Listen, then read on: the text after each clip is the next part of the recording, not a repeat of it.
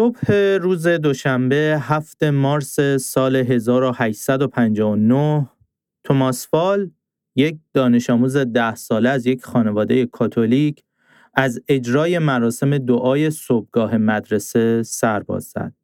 مدرسه ای که توماس توش درس می‌خوند الیوت اسکول نام داشت و یک مدرسه بسیار سختگیر بود. معلم ها به گمان اینکه این فقط یک شیطنت کودکانه بوده از گستاخی توماس گذشتند اما هفته بعد اون دوباره سر صف مراسم صبحگاه از خوندن دعای پرتستان ها خودداری کرد. معاون مدرسه که این بار دیگه سرکشی توماس رو بر نمیتابید پسرک رو با خشونت تهدید کرد حتی اگه تا ظهر مجبور بشم بهت ترکه بزنم اونقدر می‌زنم تا تسلیم بشی و این سرود را از همین انجیلی که من میگم از رو بخونی. پسرک زیر بار نرفت. معاون شروع به زدن کرد. اونقدر با ترکه خیزران به کف دستان توماسفال ده ساله زد که ورمش از کبودی گذشت، دستش برید و شروع به خونریزی کرد. سرمست از خشونت حیوانیش معاون با این تصویر که تنبیه توماس دانش آموزهای مدرسه الیوت رو ترسونده به سمت بچه ها برگشت و گفت حالا کسی هست که بازم نخواد سرود مراسم صبحگاه رو بخونه؟ اینجا اتفاق عجیبی افتاد. اون روز دوشنبه صبح صد نفر از دانش آموزهای مدرسه الیوت از صف خارج شدند، از ادامه مراسم صبحگاه سر باز زدند و دست به اعتصاب زدند. فرداش 300 دانش آموز دیگه هم به این اعتصابات پیوستند و منجر به اتفاق تاریخی شدند که الان در کتابهای تاریخ به عنوان شورش مدرسه الیوت شناخته میشه. مقاومت توماسفال سر از روزنامه ها در آورد، بحث های زیادی رو در سطح کشور راه انداخت که بعد از سالها منجر به تغییرات وسیع و عمیقی در ساختار مدارس آمریکا شد. از مدرسه الیوت در ماساچوست آمریکا 163 سال بیاید جلوتر به جای حوالی گوهردشت کرج در ایران. قتل ژینا امینی توسط جمهوری اسلامی این شجاعت رو به دختران کرجی داد تا هجابشون رو به نشانه اعتراض بردارند و یک مسئول آموزش پرورش رو که می‌خواست اونها رو با تهدید مجبور به رعایت هجاب کنه از مدرسهشون بیرون کنند. سلام من شهریارم و این نخستین اپیزود از پادکست مگستر بطری یا فلای باتله. عنوان این قسمت هست شکستن تلسم یقین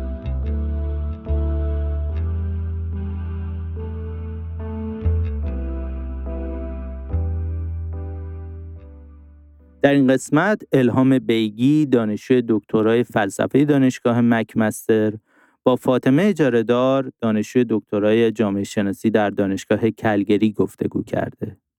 فاطمه اخیرا با همکاری دو جامعه شناس دیگر مقاله چاپ کرده درباره اثرات ناخواسته پروژه اسلامیزاسیونی که در جمهوری اسلامی توسط مدارس مذهبی نوین اجرا شده.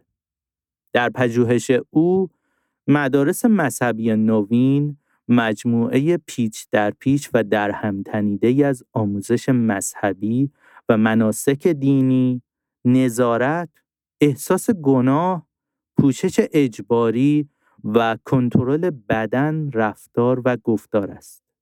فاطمه به سراغ اون دانش آموختگانی از این مدارس رفته که طبق اهداف مدارس مذهبی به مطلوب اون مدارس تبدیل نشدند. او داستان تحول زندگی آدمهایی رو روایت کرده که قرار بود انسان تراز مکتب برای حکومت جمهوری اسلامی باشند. اما تجربیات زیست اجتماعی و فردیشون باعث شد که سبک متفاوتی از زندگی و تفکر رو برای خودشون انتخاب کنند. از ابتدای جنبش زن زندگی آزادی تا لحظه ضبط این کلمات جمهوری اسلامی 46 کودک دانش آموز رو به جرم حضور در تظاهرات علیه حجاب اجباری به قتل رسونده. یعنی به صورت میانگین روزی یک دانش آموز. تیم پادکست فلای باتل این اپیزود رو به بدنهایی که هر روز وجودشون رو جلوی سرکوبگرشون فریاد می‌زنند تقدیم می‌کنه.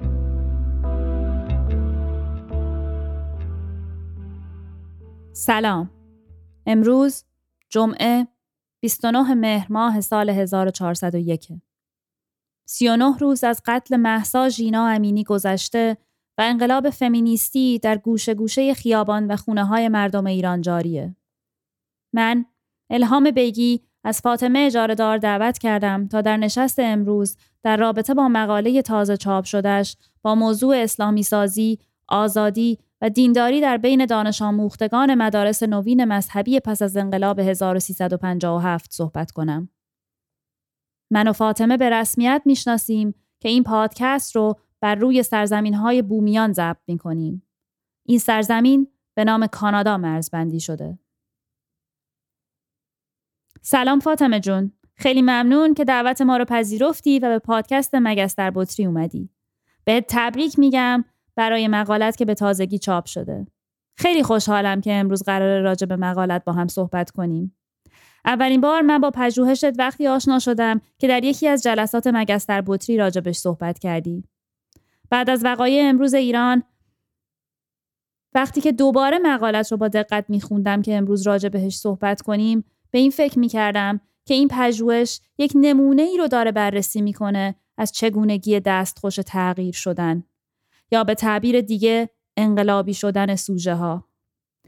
حالا قبل از ورود به بحثمون می‌خواستم مقالت رو برامون زمینه مند کنی. از خودت بگی تا بیشتر باهات آشنا بشیم و بگی که چی شد که رفتی سراغ تعدادی از این مدارس مذهبی نوین پس از انقلاب 1357 و بعد از اون بیشتر وارد جزئیات تحقیقت میشیم. سلام. ممنون از اینکه وقت پادکست رو در اختیار من گذاشتین و ممنون از شنونده هایی که وقت ارزشمندشون رو به این قسمت اختصاص میدن تا در مورد این پروژه محبوب من کمی بشنوم. من اول یک کم برای اینکه زمین مند کنم به قول تو الهام سعی می‌کنم یه کمی از گذشته خودم بگم و چی شد که کلا اومدم جامعه شناسی چون به نظرم مهمه. حداقل برای روندی که خودم طی کردم تو ذهنم مهمه. من دانشگاه وارد مهندسی پزشکی شدم. دانشگاه امیر کبیر در حال خوندن مهندسی پزشکی بودم ولی از همون زمان دبیرستان و خب تو دوره لیسانس هم خیلی به موضوعات کلا علوم انسانی به خصوص علوم اجتماعی علاقه من بودم. و خب اون زمان ها فکر می‌کردم که می‌تونم در کنار مهندسی خوندن. اینها رو بخونم کتابای متفرقه بخونم و حالا جدیتر پیگیری کنم ولی رشتم همون مهندسی باشه. مثل خب فکر کنم خیلی های دیگه ای که اون زمان حداقل ایران اینطوری فکر می‌کردن و ها تغییر رشته دادن مشابه من ها هم نه همچنان موندن با اینکه خیلی هم علاقه دارن به این موضوعات. ولی خب یه سری اتفاقاتی که در اطرافم افتاد منو به این فکر واداشت که نه دلم می‌خواد عمیقتر مسائل اجتماعی رو در واقع بفهمم و اصلا کار تخصصیم بشه. دلم می‌خواد کلا زندگی روزمرم درگیر این باشه به جای مهندسی. اگرچه که مهندسی پزشکی هم جذابیت های خودش رو داشت ولی خب انگار که دقدقه اصلیم نبود. این شد که اتفاقاتی مثل اتفاقات سال 88 هم تاثیر گذاشت و من مصمم شدم که تغییر رشته بدم. حالا بین چند تا رشته شک داشتم ولی در نهایت به جامعه شناسی روی آوردم و خیلی راضی هم بودم با اینکه با ترس و لرز رفتم سراغش. ولی وقتی که جدی شد خیلی راضی بودم از اینکه رفتم سراغ جامعه شناسی. فوق لیسانسم رو دانشگاه تهران وارد رشته جامعه شناسی شدم و سال اول بود فکر می‌کنم که توی درس جامعه شناسی دین این سوال رو بهش داشتم فکر می‌کردم که چی شد که یه از حالا آدم هایی که میشناختم که خیلی هم مذهبی بودن هم خودشون هم خانواده هاشون هم از فضای خلاصه مذهبی می اومدن توی سنین بالاتر به مرور دیگه دیندار نبودن و دینداریشون رو تغییر دادن و اینها. اتفاقا با یکی دو نفرم حرف زدم و شروع کردم یه کمی جدیتر فکر کرد یعنی در واقع با ذهنیت تحلیل جامعه شناختی فکر کردن به صحبت که باهاشون می‌کردم. بعد کم کم رو آوردم به اینکه خب من اگر بخوام این کار رو تبدیل کنم به پایان نامه کل دوره ارشدم می‌تونه کار جذابی بشه. به این فکر کردم که اتفاقات سیاسی که توی جامعه میفته یا در واقع آگاهی های سیاسی که آدما پیدا می‌کنن چه تأثیری داره می‌ذاره توی تغییر دینداریشون؟ چون به نظرم رسید که خیلی ها که دیندار بودن اتفاقا بحث های سیاسی تاثیر گذاشت روی بیدین شدنشون یا حالا حداقل تغییر دادن خیلی شدید شکل دینداریشون.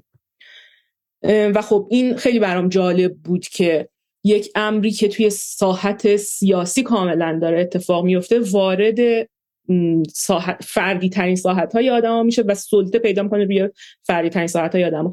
یه روندیه این که انگار برای ما بدیهیه که خب اتفاق بیفته ولی وقتی که با آدم هایی که این مسیر رو طی کردن یه کمی آدم عمیقتر و صمیمیتر بشینه حرف بزنه و ببینه که چه پروسه چه روند سختی رو بعضی وقت آدم ها طی می‌کنن و همه انگار هویت و وجودشون رو دارن تغییر میدن. از افسردگی های وحشتناک باید بگذارن برای اینکه دیگه دیندار نباشن و خب مجبور میشن که بیفتن در واقع تو این مسیر.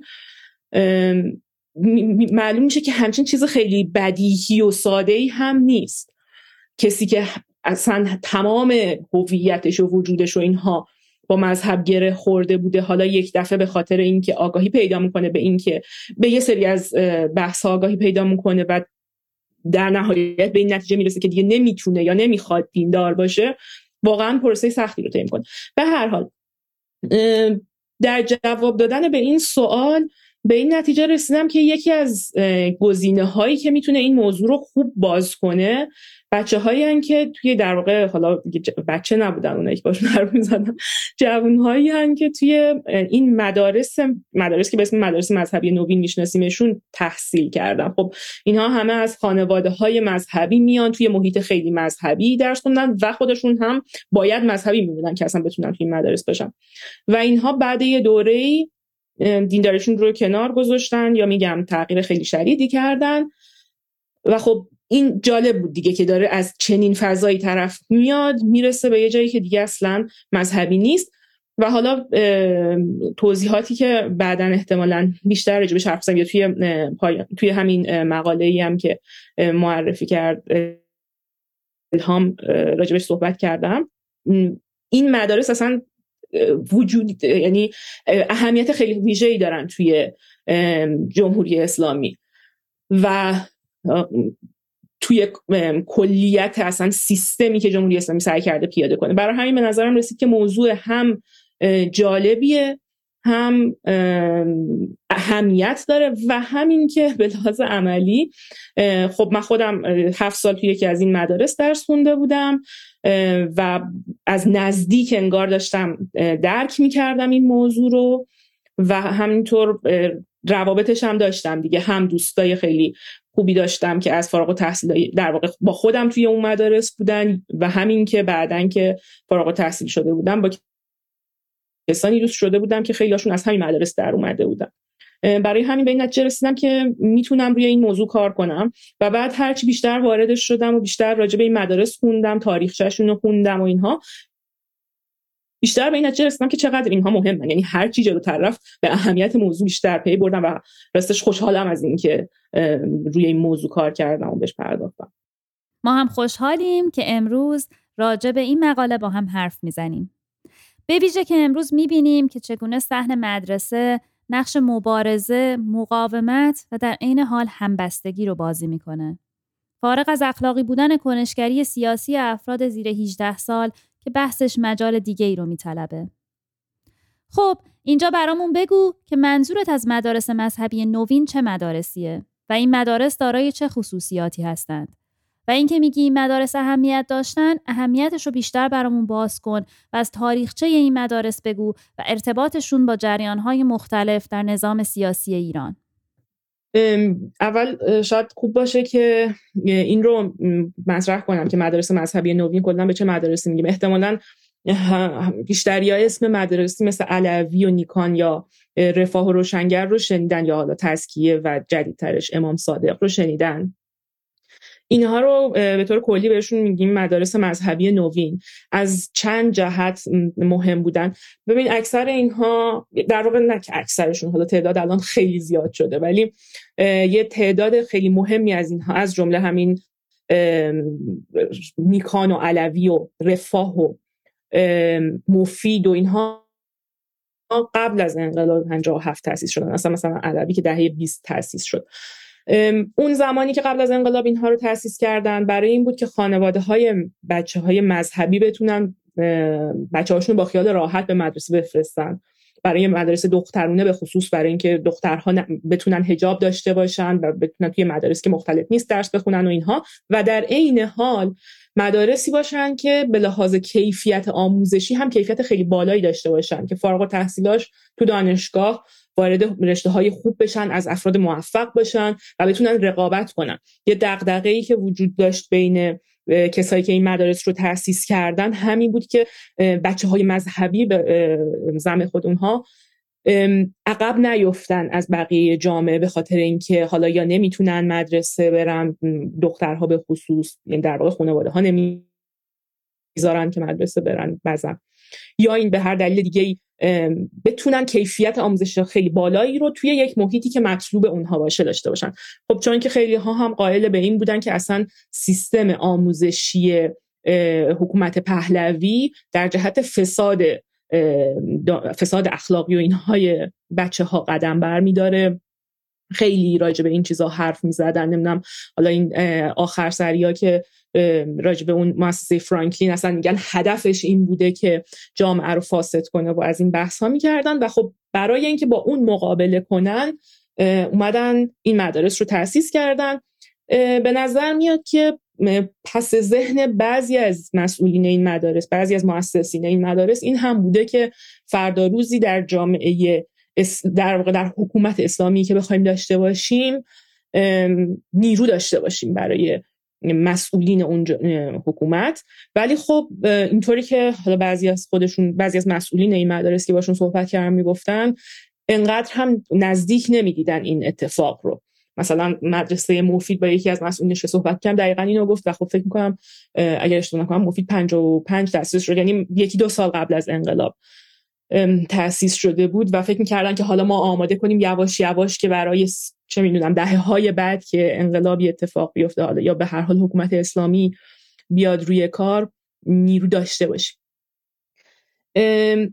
دقیقا اهمیتش هم از همینجا میاد که به نظر میاد این مدارس هدفشون همین بوده که رهبرانی بسازن. حالا یا برای جامعه ای که دلشون می‌خواسته اسلامی باشه یا برای جامعه ای که اصلا حکومت اسلامی هم داشته باشه. یعنی بعضیا قائل به حکومت اسلامی نبودن اونقدر ولی به هر حال می‌خواستن رهبران جامعه باشن که فضاش اسلامی باشه. و واقعا هم در بعد از انقلاب این اتفاق افتاد. یعنی فارغ و تحصیلای این مدارس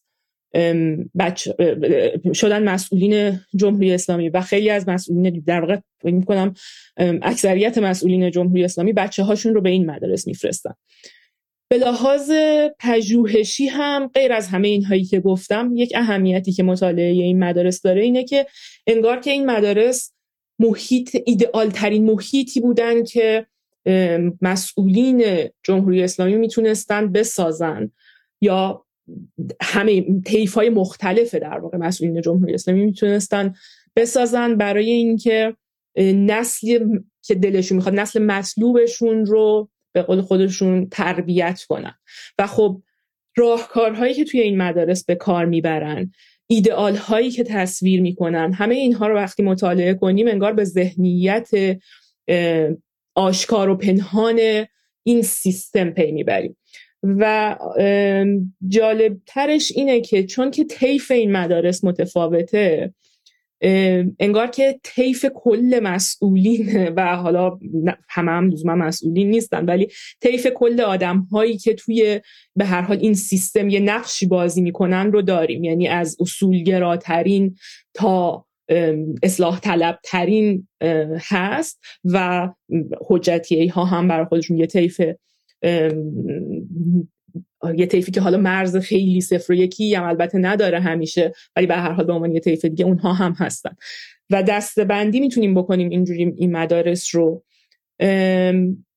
دستبندی البته خیلی دقیق نیست توی مقاله هم اووردم. این دستبندی بیشتر بر اساس یعنی هیچ چیز رسمی وجود نداره برای این دستبندی ها حتی علوی و اینها هم که معروفم به حجتیه بودن رسمی نیست که حجتیه ولی بر اساس هم مصاحبه هایی که من انجام دادم هم به هر حال طیف آدم هایی که توی این مدارس درس خوندن میشه یک چیز حدودی در آورد و, و مؤسسین این مدارس میشه یک دستبندی حدودی در آورد که هر کدوم اینها رو توی چه طیف سیاسی می‌تونیم قرار بدیم.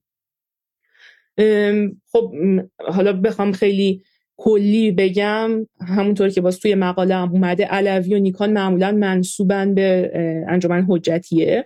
ولی پسران خیلی از مسئولین خود جمهوری اسلامی دارن توی همین مدارس درس می‌کنن و میگم از فارغ التحصیل هم خیلی خودشون مسئولن.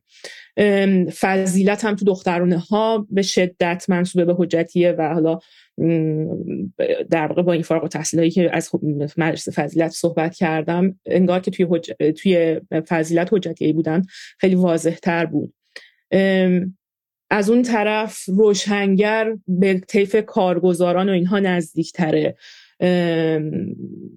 خانواده آقای هاشمی اونجا خیلی هاشمی رفسنجانی اونجا خیلی فعال هستن و اینها.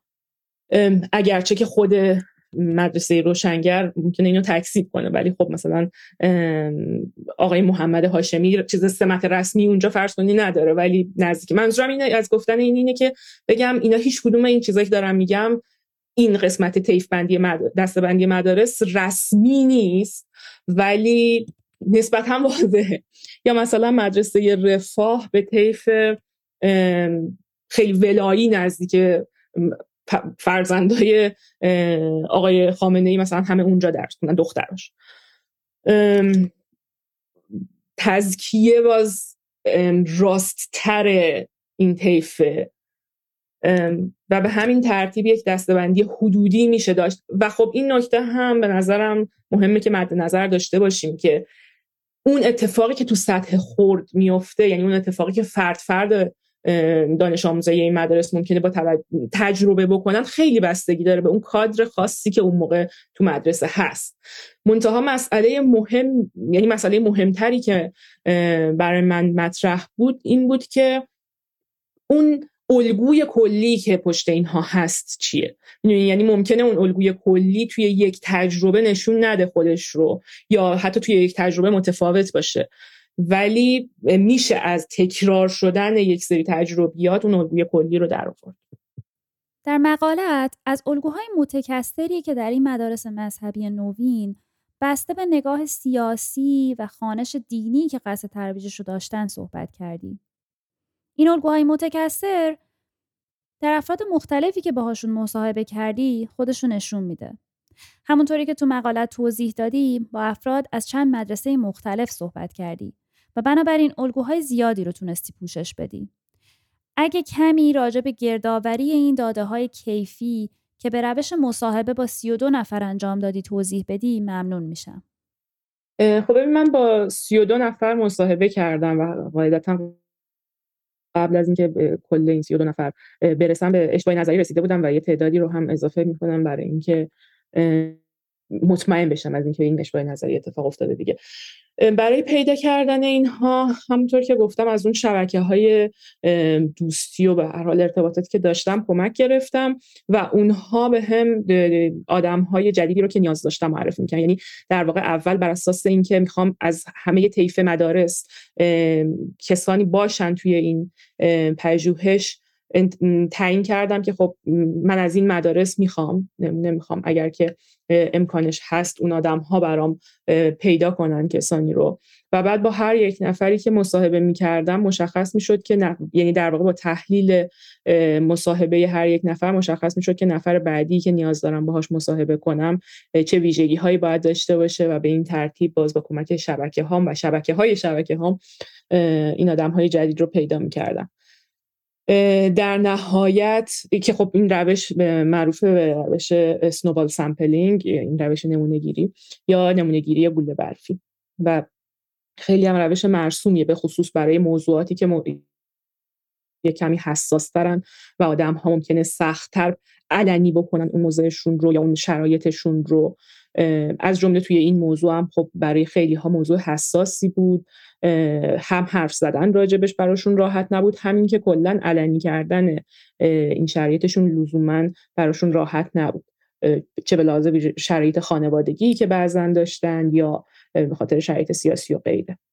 در نهایت داده هایی که از این مصاحبه ها جمع بری کرده بودم رو تحلیل تماتیک کردم و اون موقع از توش الگو یعنی حالا هم بعد از هر مصاحبه قاعدتا تحلیل کردم هم در نهایت تحلیل تماتیک کردم و از توش الگوهایی رو که حالا توی مقاله هم بحث می‌کنم در آوردم.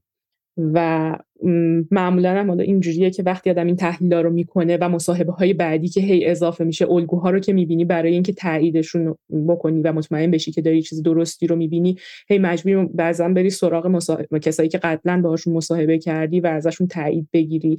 یعنی هی دو مراجعه دوباره هم آدم ممکنه مجبور بشه بکنه به کسایی که باهاشون مصاحبهاش تموم شده. و به خاطر همین خیلی وقتی که اون افراد گذاشتن و انرژی که گذاشتن که بعضا میگن براشون حتی تروماتیک بود تعریف کردن اون تجربیاتی که داشتن برام ارزشمند بود و واقعا ممنونم ازشون برای این مصاحبه هایی که با هم کردن. در رابطه با بحث الگوها یه جدولی که در مقاله هست اشاره می‌کنه که چه دانش آموزانی دانش آموزان ایدئالن برای این مدارس. و چه نوع گرد همایی هایی مطلوب این مدارسه. وقتی به تفاوت مدارس دخترها و پسرها نگاه می‌کنیم تفاوت چشمگیری در تعریف دانش آموز ایدئال دیده میشه. و خب به دلیل آپارتاید جنسیتی فقط می‌تونیم از دو سر این طیف یعنی دختران و پسران صحبت کنیم.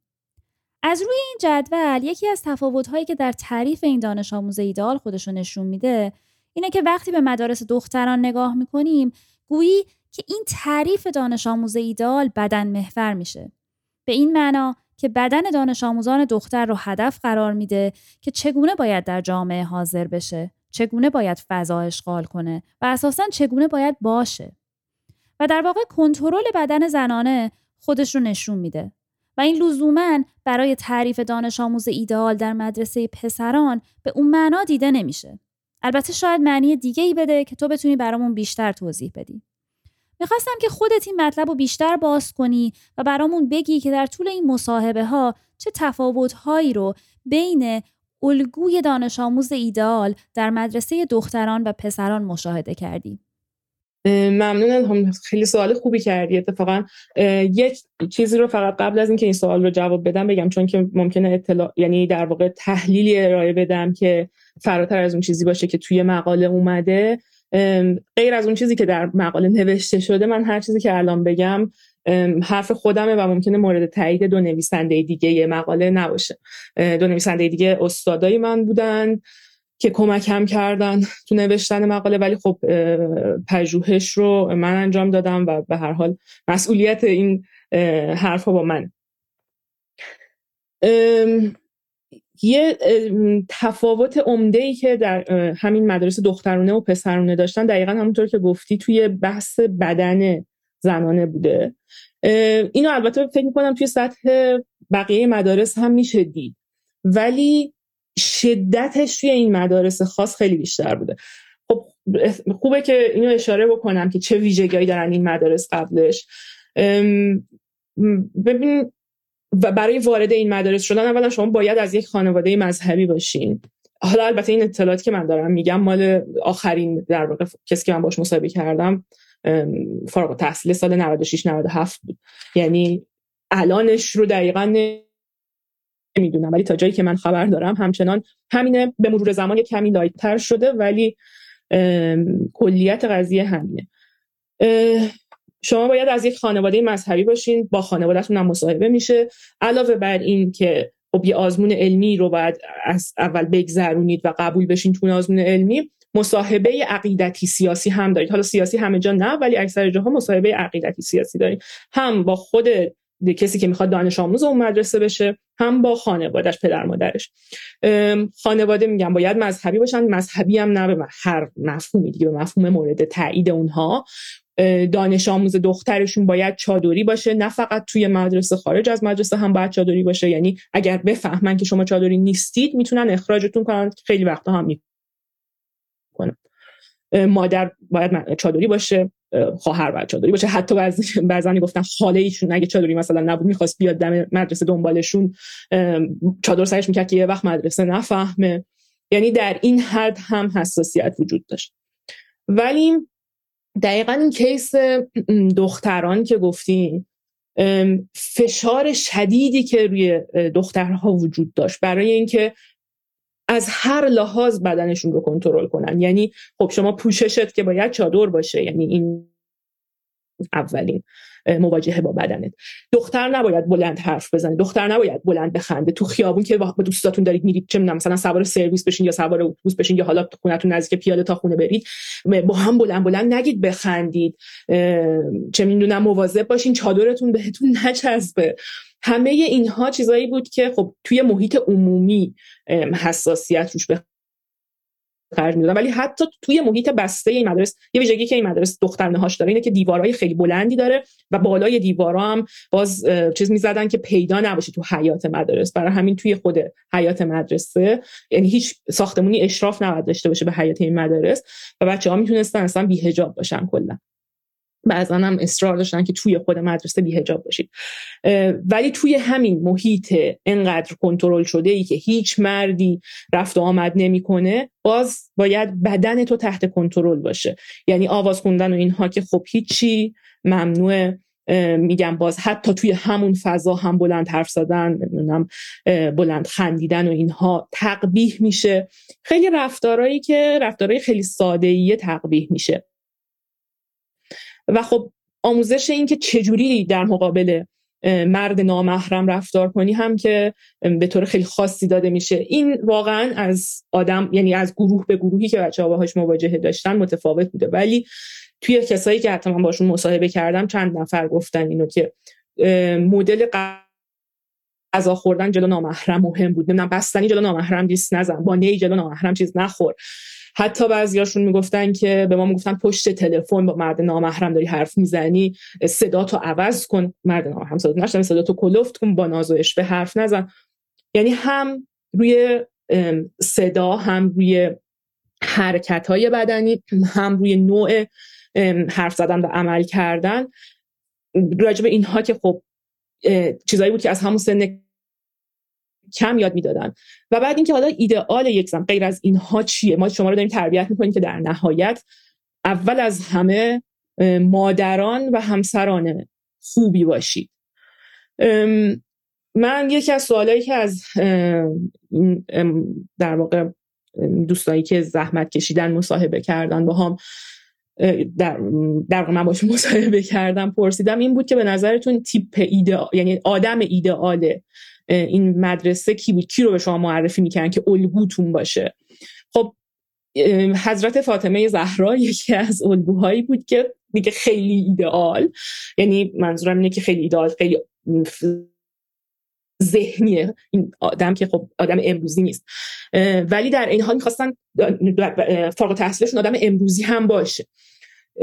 می‌دونی یه کمی تناقضم اینجاها دیده میشه. خیلی تناقضای جالبی بود. انگار که از یه طرف می‌خواستن بچه ها رو آماده این بکنن که توی جامعه امروز بتونن خیلی موفق باشن از همه امور روز خبر داشته باشن. و خب دخترها هم بعد دانشگاه رشته های خوب می‌رفتن دیگه. یکی از کیسایی که معرفی می‌کردن بعضا خانم وحید دستجردی بود که وزیر احمدی نژاد بود. اتفاقا فکر می‌کنم خودش هم فارغ تحصیل یا رفاه بود یا روشنگر و دخترش هم مدرسه رفاه می‌رفت. این تیپ رو دوست داشتن میپسندیدن خب یعنی آدمی که به لحاظ اجتماعی سیاسی و اینها هم توی طیف خودش موفق باشه با چادر و اینها فعالیت اجتماعیش هم داشته باشه. ولی در عین حال اول از همه یک زن باید مادر و همسر موفق باشه. و اگر تو کار بیرون کردنت از این که بتونی مادر و همسر خوبی باشی در به این که بتونی مادر و همسر خوبی باشی لطمه وارد می‌کنه بعد اونو کنار بذاری.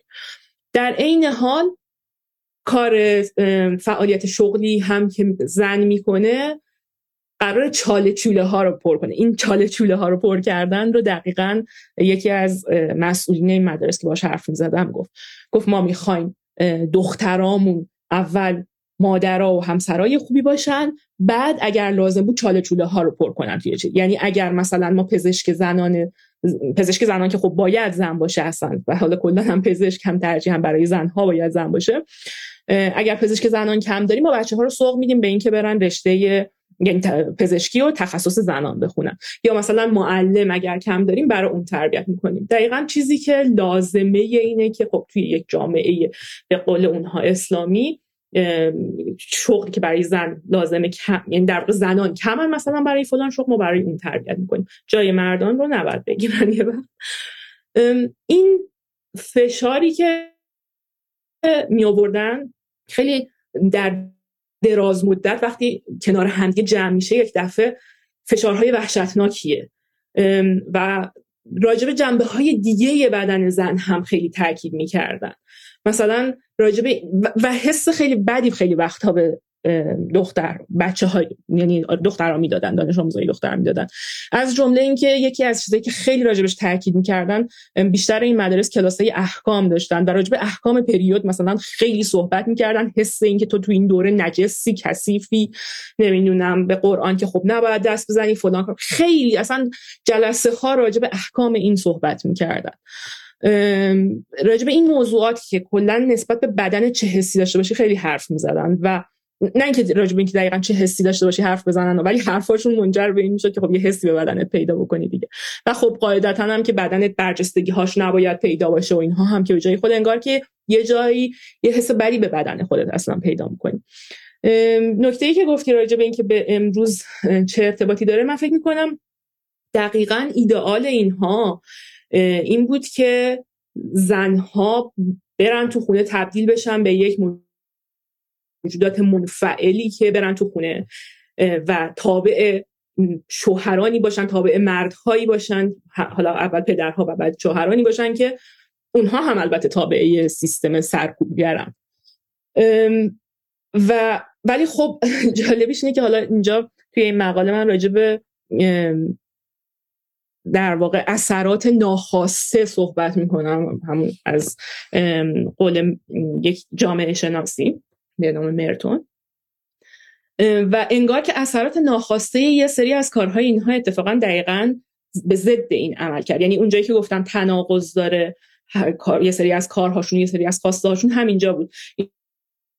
اینها داشتن. بچه ها رو به قول خودشون تربیت می‌کردن. برای اینکه از یه طرف مادران و همسران خوبی باشن خوب به تعبیر خودشون.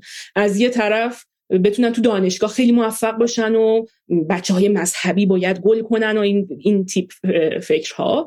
و خب توی مدرسه هم کلاس های متعدد اضافه بر سازمانی ما داشتیم که فراتر از یه مدرسه عادی بود. اینم توجه کنیم که این افراد این دانش آموزا از قشر متوسط به بالای جامعه بودن بلاز اقتصادی.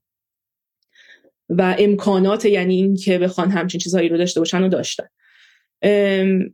خب شما دارین تو دو تا مسیر متفاوت می‌برین. اگه طرف می‌خواین تابع باشه و منفعل باشه و همسر و مادر اینجوری باشه از یه طرف دارین تربیتش می‌کنین که برای خودش مستقل فکر بکنه و درس بخونه و نمی‌دونم برای به کار فکر کنه و به موفق بودن تو جامعه فکر کنه. خب این دوتا با هم به یه تناقضی می‌رسه.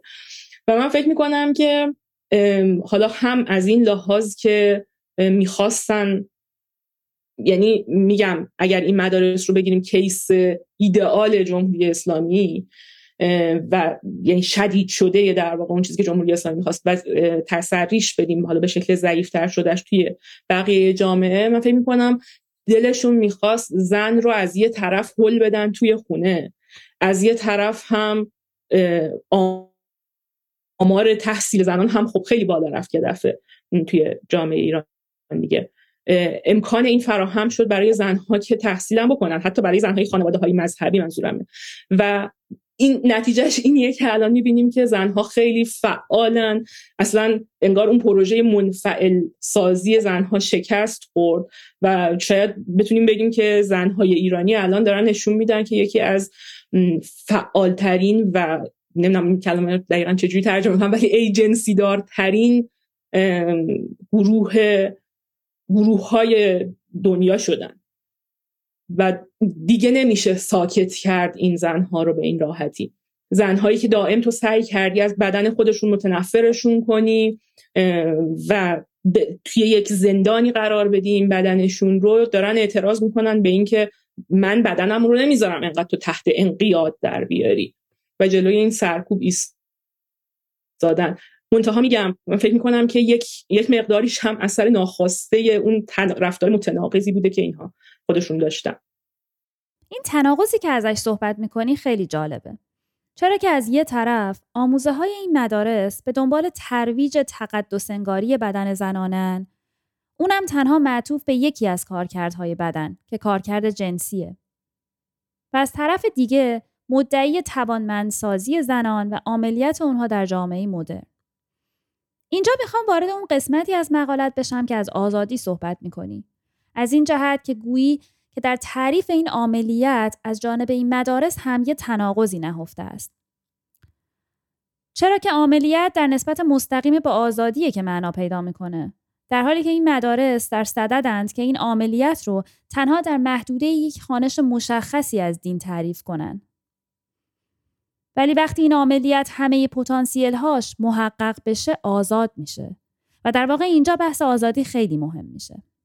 حالا سوال من اینه که اگه این تکسر در عرصه سیاسی دینداری رو تا حدی و برای برخی تحت شعا قرار داده حالا میشه گفت که در یه لایه‌ای این دینداری هم عرصه سیاسی رو تحت شعا قرار میده ببین مطمئن نیستم که دینداریه داره البته اون لایه رو تحت تاثیر قرار میده یا نه. ولی یکی از موضوعاتی هم که توی همین مقاله بهش اشاره کردم این بود دیگه که این در واقع دانش آموزها وقتی فارغ و تحصیل شدن و وارد دانشگاه شدن با واقعیت های مواجه حالا بعضیاشون هم تو طول دوره تحصیل توی مدرسه هم بود.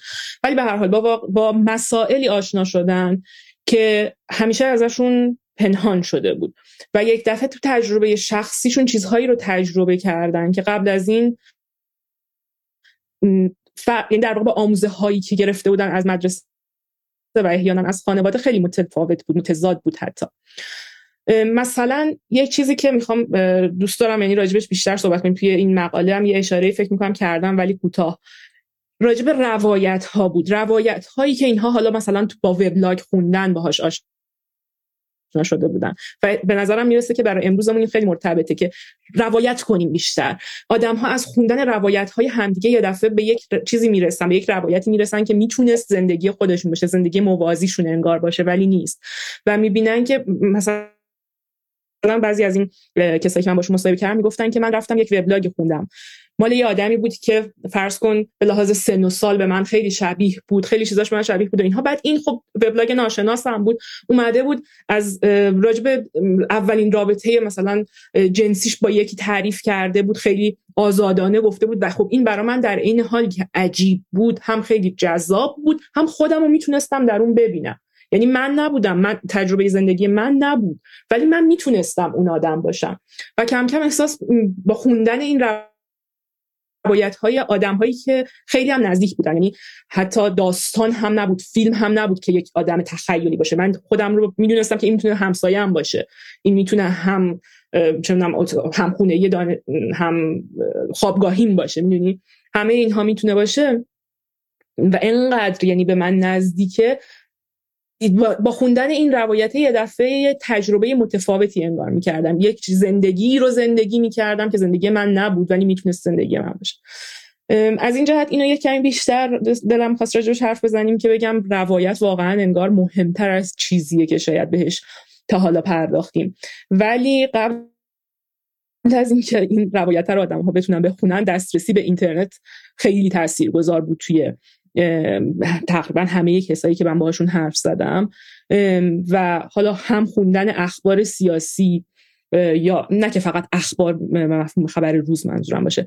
خوندن چیزای مسائل سیاسی آگاه شدن به یه سری چیزای سیاسی که ازشون یا پنهان شده بود یا اینکه اصلا جور دیگه اینها شنیده بودن. یک دفعه مواجه شدن به یک مسئله با یک امری که تا قبل از این براشون مقدس بود و حالا داشت تقدسش میشکست. منظورم به طور خاص اینه که خیلی از اینها می‌گفتن که من برام جمهوری اسلامی یکی از پایه های دینم بود اصلا یکی از اصول دینم بود و یواش یواش چه توی اینترنت حالا چه این و اونور چیزهایی رو خوندم که خیلی به لحاظ اصول اخلاقی که اصلا از همون سیستم گرفته بودم اصلا مغزم رو منفجر می‌کرد. یعنی انقدر بی اخلاقانه و انقدر ضد اون نظام ارزشی بود و یکی از پایه های اون دینم انگار داشت ترک می‌خورد. و خب این آدم خیلی آدم به قول خودش می‌گفت دوگ هم بوده. مثلا یکی از اینا فرض کن. خیلی حالا این چیز تکراریه ها.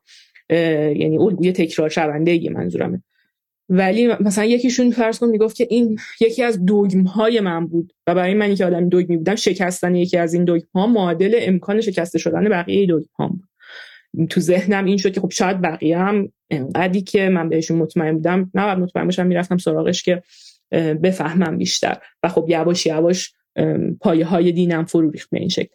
منظورم اینه که انگار یعنی اونجایی که گفتم که سیاست چقدر تاثیرگذار بود وارد این هیته شد به اینها بیشتر اشاره داشتم. و بعد هم اینکه چجوری خب ببین اولش وارد توی بحث سیاسی صرفا ممکنه تاثیر بذاره. بعد یواش یواش طرف با خودش هی مواجه میشه و خودش رو هی زیر سوال می‌بره. یا مواجه شدن با جنس مخالف همونجوری که واسه توی مقاله هم اشاره کردم خیلی مهم بوده توی اینکه یه جور دیگه ای دنیا رو انگار ببین. ببینن اصلا و ببینن که هم جنس مخالف هم آدمی از حالا جنس خودشون که طبق اون اصولی که اونها یاد گرفتن آدم ایدئالی نیست یعنی مذهبی در واقع نیست دیگه. مذهبی که اونجوری اونا تعریف می‌کنن که مطلوب نیست. چه آدم خوبی می‌تونه باشه. در حالی که اینها همیشه یاد گرفته بودن که آدمی که اینجوری نباشه تو اون چارچوبای ما نگنجه آدم بی اخلاقیه آدم احیانا فاسدیه یا دیگه در بهترین حالت آدم مثلا منحرف شده ایه که تو باید تلاش کنی به راه راست هدایتش کنی. بعضا هم اتفاقا می‌گفتن که ما برای اینکه حتی بقیه رو به راه راست هدایت کنیم می‌رفتیم یه سری چیزها میخوندیم یه سری بحث ها می‌کردیم. ولی خودمون توی اون بحث ها توی اون خوندن ها و اینها به این نتیجه می‌رسیم که انگار واقعیت یا حالا حقیقت اونجوری که من تا حالا تصورش می‌کردم نیست.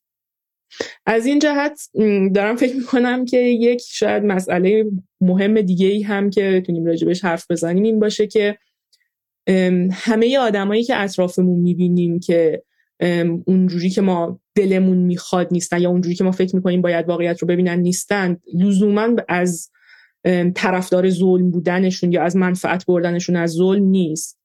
نمیگم همه نیستن واقعا. برای من الان خیلی سخته که با وجود همه امکاناتی که وجود داره تصور کنم که آدم ها دسترسی ندارن به این که برن دنبال این که ببینن چه, چه ظلم هایی داره اتفاق میفته یعنی دیگه جلو چشممونه می‌دونی؟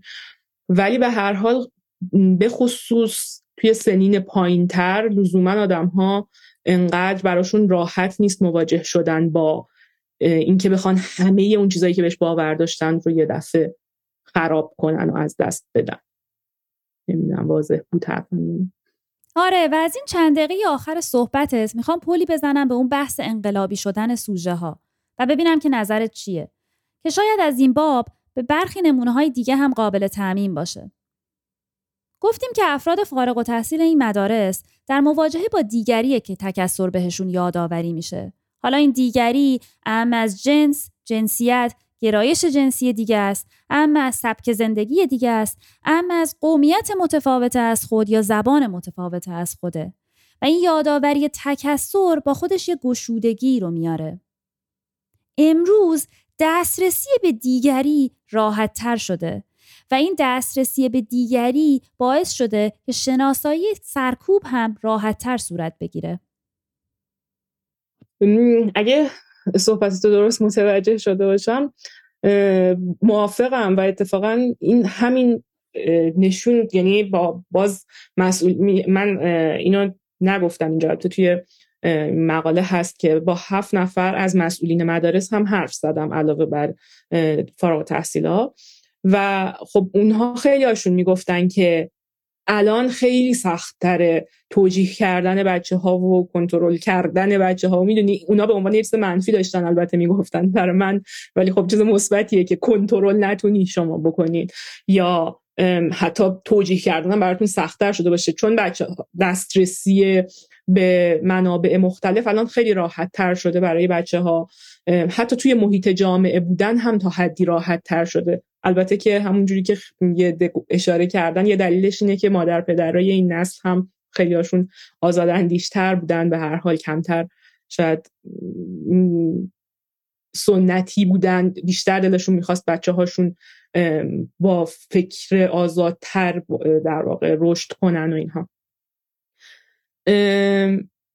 به نظرم دقیقا این چیزی که داری میگی توی همین اتفاقات که توی مدارس داره میفته خودش رو نشون میده. اگرچه که حالا من یه حرف می‌خوام بزنم که نظر شخصیمه و شاید یه مقداری رادیکال باشه از یه لحاظی ولی اگرچه که آس... یعنی سرکوبی که بچه ها دارن الان تو مدارس و اینها میشن به شدت مثلا غیر قابل تحمل تلخ که ارز کنم ولی این برای من شخصا خیلی خوشاینده که بچه ها آگاهی دارن و وای میستن برای حقشون. و می جنگن می‌دونی؟ یعنی اینی که حالا بگیم نباید آدم تو اون سن سیاسی باشه اصلا امکان پذیر نیست. به خصوص توی اون سیستم که توی ذره ذره وجود تو نفوذ می‌کنه تا از همون بچگی داره همه بدن تو و همه زندگی تو رو کنترل می‌کنه چجوری می‌تونه این آدم سیاسی نباشه؟ سیاسی نبودنش معادل با بی تفاوت بودنش به وجود خودشه. و به نظر من این خیلی ارزشمنده که اینها وای میستن برای میگم همین حق و حقوقشون. البته که واقعیت اینه که توی همون نسل های پیش هم وای میستادن. یعنی به نظر من باید توی اون سطحی ببینیم که تو جامعه چه اتفاقی داشته میافتاده خب توی مدارس چه اتفاقی میافتاده. تو همین مدارس خیلی وقتا بچه ها برای چیزای کوچیکتر تحسن می‌کردن اعتصاب می‌کردن. می‌دونی این اتفاق ها هم باید دیده بشه. من مخالفم با اینکه کلا بگیم نسل قبلی یه نسلی بوده که خیلی منفعل بوده و بد و بیراه بگیم بهش. ولی به هر حال خلاصش بکنم که ارزشمند به نظر من خیلی که جلوی سرکوب وای نیستن بچه ها الان. و آره انگار که راحت تر تونستن مواجه بشن. هم و برای آزادی که به اون که تو گفتی هم اگر میگم درست متوجه شده باشم. انگار به اون دست پیدا کردن به خاطر همه شرایط اجتماعی که وجود داره این مسیری که در حال حاضر در جریانه در واقع امتداد سرکوبیه که بر بدنهای به حاشیه رانده شده گذشته این بدنهای به حاشیه رانده شده اهم از زنان، اقلیت‌های جنسی و جنسیتی دیگه، افراد کویر و همچنین اقلیت‌های دیگه‌ای مثل افرادی با تکسرهای زبانی و قومی. حالا با استفاده از تئوری که در مقاله بحث می‌کنی راجع به نتایج ناخواسته میگی که این پروژه اسلامی سازی که در صدد بوده یک زیست مشخصی رو به دانش آموزان تحمیل کنه از بسیاری جهات شکست خورده. در واقع شاید به زبان دیگه بشه گفت که افراد همدیگر رو دیدن و با این دیدن و دیده شدن تکسر خودش رو تحمیل کرده. اینجا منظورم دیدن و دیده شدن به معنای به رسمیت شناختن دیگری برابره و به رسمیت شناختن مقاومتشون. در واقع افراد شناختند که برخی به سبب آنچه که هستند مورد تعرض قرار می گیرند و این به کمرنگ شدن اون پروژه اسلامی سازی منجر شده. حالا می‌خواستم پیوند این رو با مسئله سکولارازیسیونی که در مقاله حرف زدی دنبال کنیم. آره خیلی به نظرم حرف قابل توجه و مهمی می‌زنی و به نظرم دقیقا اتفاقی که امروز حالا تو جامعه افتاده این دیگه تو مقاله نیست ولی مهمتره حتی که راجع شاید حرف بزنیم. اتفاقی که امروز داره تو جامعه میفته اینه که دقیقا همینجوری که گفتی این تکسر خودش رو تحمیل کرده. یعنی یک مقاومتی از طرف اقلیت ها اقلیت به مفهوم اقلیت که در قدرت نیست که ممکنه به لحاظ جمعیتی اکثریت هم باشه یه جاها. ولی این مقاومتی که از طرف اقلیت ها اتفاق افتاده مجبور کرده اونهایی رو که به لحاظ گفتمانی در اکثریت هستند رو که عملا بپذیرن این اقلیت رو. یعنی وقتی که اون هی حضور خودش رو نشون داده این اکثریت گفتمانی مجبور احساس کرده که خب دیگه نمی‌تونه انکار کنه وجود اونو. ببین همینطور که مثلا آقایون رفتن چه تو سازمان ملل یا توی مصاحبه های با رسانه های بین المللی می‌گفتن که ما اصلا همجنسگرا نداریم تو ایران. یعنی اصلا انگار می‌خواستند وجود این آدم هایی که متفاوت باشن با چه می‌دونم حرف خودشون یا با دید خودشون رو انکار کنن. حالا تو می‌خوای همجنسگرا باش می‌خوای زن بیهجاب باش می‌خوای چه می‌دونم حتی اقلیت های قومی رو حالا وجودشون رو انکار به مفهوم انکار چیز نکردن ولی به لحاظ حقوقی خیلی جاها انکار کردن. می‌دونی این وجود رو دیگه الان نمی‌تونن انکار بکنن. و اتفاقا جالبه که حالا مطالعه های دیگه و تحلیل های دیگه ای شده راجع به این موضوع که مثلا افراد کویر به صرف سبک زندگیشون دارن مقاومت سیاسی انجام میدن. این مقاومت سیاسی اومده در سطح جامعه مجبور کرده اون اکثریت رو تا یه حدی ببینن اینها رو. و البته که این از لطف سلطان نیست بلکه از دقیقا مقاومت خود این اقلیت هاست. چارلز تیلر یه کتابی داره به اسم سکولار ایج و توی اون اصر سکولار رو اینطوری معنی می‌کنه که تو می‌تونی دیندار باشی برای خودت. و خیلی از آدم ها می‌تونن دیندار باشن ولی حتی توی دیندار هم دینداری خودت رو انتخاب می‌کنی. اینجوری نیست که دیگه دیندار بودنت پیش فرض باشه. من می‌خوام اینو بگم که الان راجبه خیلی از مسائل دیگه هم انگار همینطور شده. مثلا همین دگر جنس یعنی هتروسکشوال بودن. انگار که تو داری به یک معنا انتخاب یعنی دیگه پیشفرض حالا البته نمی‌تونیم واقعا اینو بگیم در سطح گسترده داره اتفاق میفته تو ایران ولی خیلی واضح تر شده انگار که دیگه پیشفرض این نیست که تو حتما هتروسکشوالی و باید کم کم بپذیریم. حالا ترجیحاً البته تون تون ولی انگار که اکثریت ها مجبور دارن میشن که بپذیرن که خب دیگری هایی هم وجود دارن طبق اون چیزی که اونها از خود می‌کنن یا از ما می‌کنن یه سری دیگری تعریف میشه نسبت به اون مای اونها. و باید ببینن این دیگری ها رو و باید حقوقشون هم به رسمیت بشناسن. اگرچه که داره نظام حاکم مقاومت می‌کنه در برابر این ولی یعنی در برابر پذیرش همچین چیزی ولی خب به نظر میاد که داریم به این سمت میریم. و حالا باز برگردیم به مقاله. دقیقا همونطوری که تو هم اشاره کردی. تا جایی که اینها بخوان سرکوب بکنن مقاومت در برابرشون وجود داره. ببین حتی من با بعضی از بچه هایی که همین الانش به شدت مذهبی هستند نمازشون سر وقت از اول وقت مثلا می‌خوان نمازشون همین الان بخونن این رو شنیدم که می‌گفتن ما تو دوران مدرسه به خاطر اینکه مجبورمون می‌کردن که بریم نماز جماعت بخونیم سر اون ساعت نمی‌رفتیم بخونیم یا مثلا وقتی که مجبور می‌شدیم بریم توی اون نماز خونه می‌رفتیم علکی ادا در میآوردیم. با وجود اینکه همون موقع طرف اعتقاد داشته ها به نماز خوندن می‌رفته ادای نماز خوندن رو در می آورده که بعدش بره تو خونه نمازش رو بخونه که مجبور نکرده باشتش کسی. یعنی اون انتخابش رو کسی زیر سوال نبرده باشه. که به قول خود اینا گفتن که مثلا من نماز به خاطر اینکه دیر می‌شد بعضی وقتا تا برسم خونه نماز قضا شده دارم از اون موقع. و احساس گناه می‌کنم و اینها. ولی می‌دونی اعتراض داشت به اون اجباری که داشت مدرسه می‌کرد بچه ها رو. و دقیقا نشون میده که تو با مجبور کردن جامعه به اینکه اون تیپی باشن اون چیزی باشن که تو می‌خوای احتمالا نمی‌تونی به نتیجه مطلوبت هم حتی برسی. و این اون اثرات یا نتایج ناخواسته و پنهان فشاری که دارن از بالا میاره. خب برای جمعبندی من سیری رو که با فاطمه طی کردیم و یه دور دیگه مرور می‌کنم. فاطمه از این حرف زد که چرا به این موضوع پرداخته؟ از تجربه شخصی خودش در یکی از مدارس مذهبی نوین صحبت کرد و اینکه این مدارس چه اهمیتی برای نظام سیاسی ایران داشتند.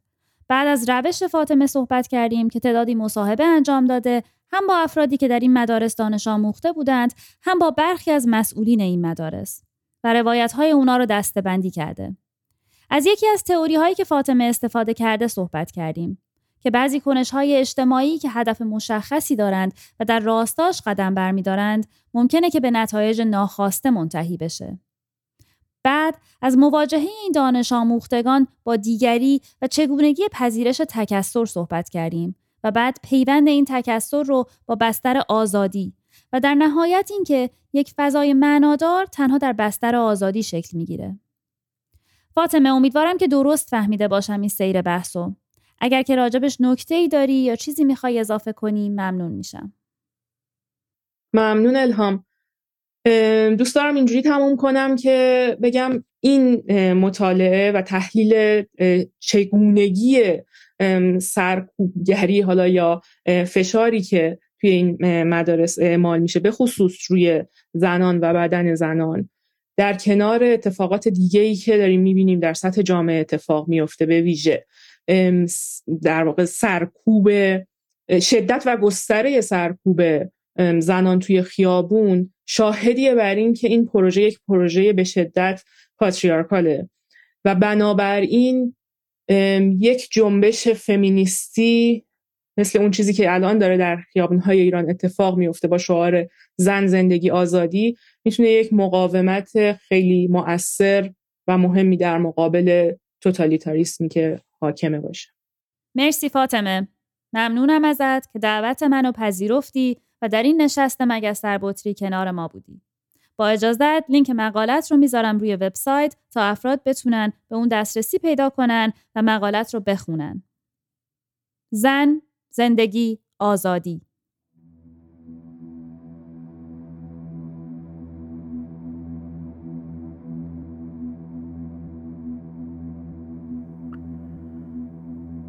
به گفتگوی الهام و فاطمه گوش دادید امیدوارم این اپیزود براتون مفید واقع شده باشه و در آخر دعوت می‌کنم ازتون که به موسیقی پایانی این اپیزود که کاری از رضا ندری هست گوش بدید.